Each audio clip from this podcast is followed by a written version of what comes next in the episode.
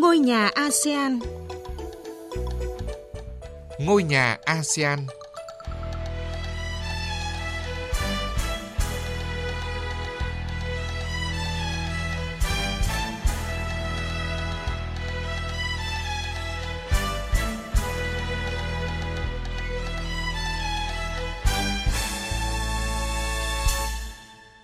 Kính chào quý vị và các bạn. Chương trình hôm nay có những nội dung chính sau. ASEAN hướng tới thúc đẩy thương mại với Nhật Bản. Các nhà lãnh đạo trẻ góp phần quan trọng trong việc tăng cường hợp tác ASEAN-Ấn Độ. Singapore đẩy mạnh nỗ lực giảm thiểu rác thải nhựa.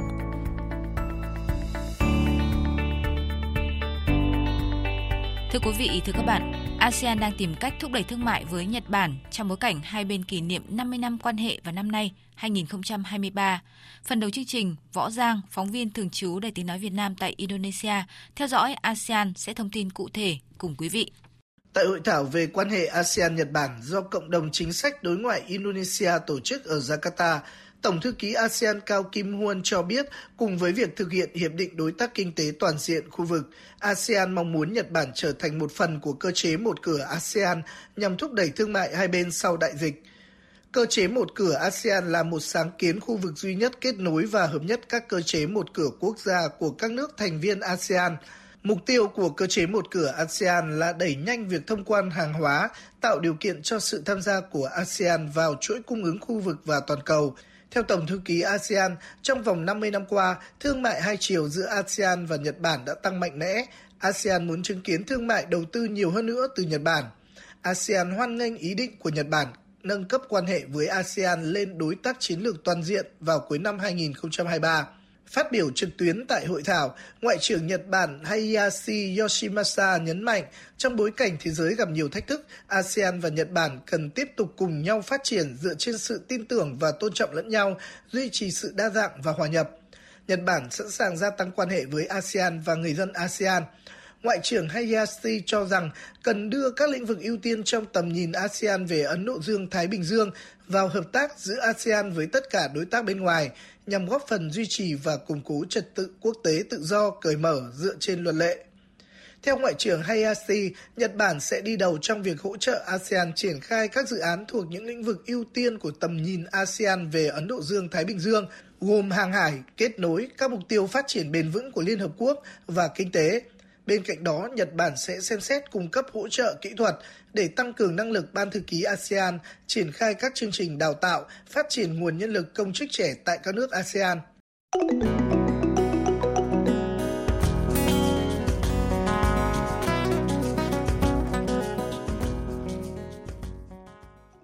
Quý vị và các bạn, từ ngày 12 đến 16 tháng 2, Hội nghị Thanh niên ASEAN Ấn Độ lần thứ tư diễn ra tại thủ phủ Hyderabad, bang Telangana, miền Nam Ấn Độ. Sự kiện nhằm tạo nền tảng cho các nhà lãnh đạo trẻ của ASEAN và Ấn Độ trong việc phát huy tiếng nói và hành động, góp phần quan trọng trong việc tăng cường quan hệ Ấn Độ-ASEAN tại khu vực Ấn Độ Dương-Thái Bình Dương. Phần tiếp theo, chúng tôi thông tin nội dung này hơn 100 đại biểu ưu tú của các nước ASEAN và 75 đại biểu trên khắp Ấn Độ đã cùng tham dự hội nghị với sự bảo trợ của Bộ Ngoại giao Ấn Độ và Ban thư ký ASEAN. Tại hội nghị, Bộ trưởng Văn hóa, Du lịch và Phát triển khu vực Đông Bắc của Ấn Độ, Kisan Reddy đã kêu gọi thanh niên nỗ lực xây dựng mối liên kết toàn diện Ấn Độ-ASEAN trên mọi phương diện –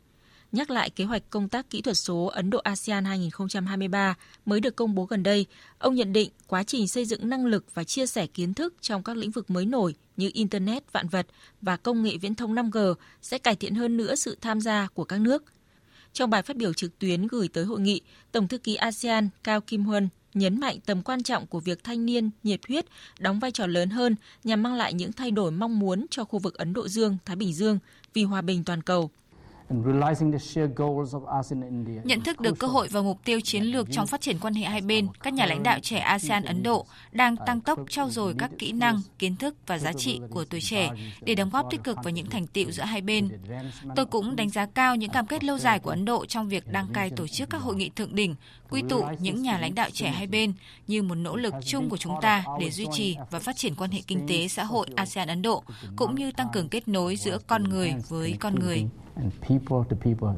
Tổng thư ký Cao Kim Huân cũng nhấn mạnh sự tham gia của giới trẻ trong lĩnh vực hoạch định chính sách, kiến tạo các giải pháp tiềm năng để giải quyết các thách thức hiện nay. Để đạt được mục tiêu đó, các bên cần nỗ lực tập trung phát triển các chương trình dành riêng cho thế hệ trẻ, trong đó ưu tiên về giáo dục, đào tạo nghề, đặc biệt trong bối cảnh hậu COVID-19, khi cách thức và phương pháp giáo dục đã thay đổi để thích nghi. Tại hội nghị, các đại biểu cũng nhấn mạnh Ấn Độ Dương, Thái Bình Dương là khu vực có dân số trẻ lớn nhất thế giới. Việc ASEAN Ấn Độ nâng cấp quan hệ lên quan hệ đối tác chiến lược toàn diện cuối năm ngoái đã tái khẳng định tầm quan trọng của việc duy trì vai trò trung tâm của ASEAN trong cấu trúc đang định hình ở khu vực. Trong đó, thanh niên ASEAN và Ấn Độ có tiềm năng lớn để thúc đẩy hợp tác về quản trị, phát triển cơ sở hạ tầng, hợp tác thương mại, kinh doanh, giáo dục và công nghệ. Tổng thư ký ASEAN Cao Kim Huân khẳng định. The ASEAN-India relationship Quan hệ ASEAN và Ấn Độ đã tăng trưởng mạnh mẽ trong những thập kỷ qua, kể từ khi hai bên thiết lập quan hệ đối tác đối thoại theo lĩnh vực từ năm 1992 và từng bước nâng cấp quan hệ lên quan hệ đối tác chiến lược toàn diện vào cuối năm ngoái tại hội nghị cấp cao ASEAN Ấn Độ lần thứ 19 tại Campuchia. Năm nay với vai trò chủ tịch của Indonesia, ASEAN và Ấn Độ trong đó tất nhiên có lực lượng thanh niên sẽ tập trung vào một số ưu tiên như an ninh năng lượng, an ninh lương thực, sức khỏe toàn cầu, sự bền vững của cấu trúc kinh tế lồng ghép trong tầm nhìn Ấn Độ Dương-Thái Bình Dương, đóng góp vào một khu vực ổn định, hòa bình và thịnh vượng trong khu vực và trên thế giới. Trong thời gian diễn ra hội nghị, các đại biểu cùng nhau thảo luận nhiều chủ đề cốt lõi như kết nối ASEAN-Ấn Độ, quan hệ đối tác số, hợp tác phát triển và quản trị tốt, cũng như văn hóa và hợp tác nhân dân.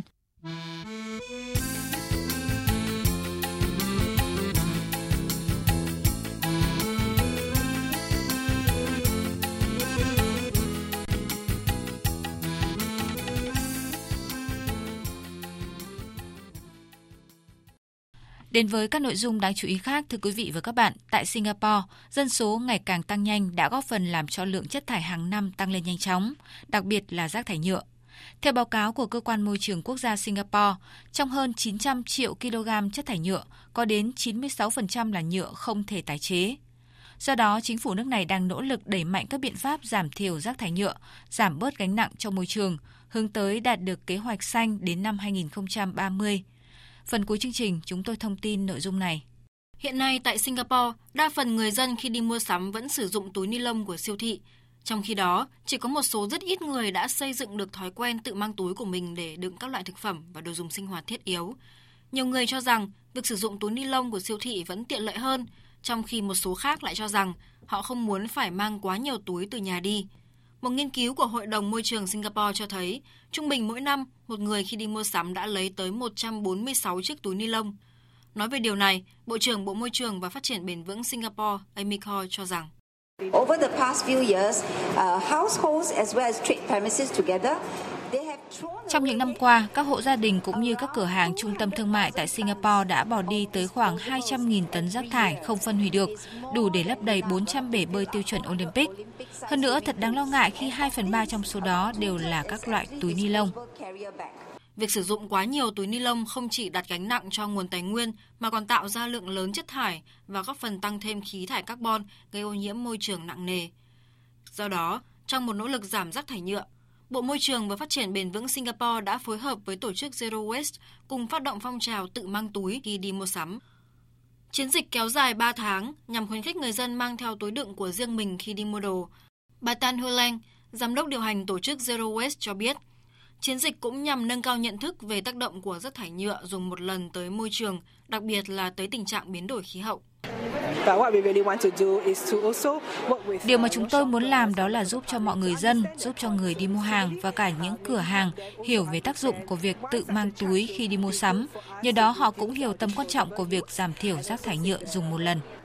Chiến dịch tự mang túi bao gồm 24 buổi trình diễn lưu động tại 8 siêu thị lớn ở Singapore. Tại đây, ngoài việc bán những chiếc túi tái chế mới, Zero Waste cũng thu nhận túi tái sử dụng dư thừa của người dân để tặng lại cho những người khác nếu cần. Trước đó, để thúc đẩy sự thay đổi trong thói quen tiêu dùng của người dân Singapore, cơ quan môi trường quốc gia cũng đã đưa ra mức phí bắt buộc là 5 xu đối với mỗi chiếc túi ni lông khi người dân đi mua sắm tại các siêu thị, bắt đầu thực hiện từ giữa năm nay. Tới đây, chương trình Ngôi nhà ASEAN cũng xin dừng lại. Cảm ơn quý vị và các bạn đã chú ý lắng nghe. Xin chào và hẹn gặp lại.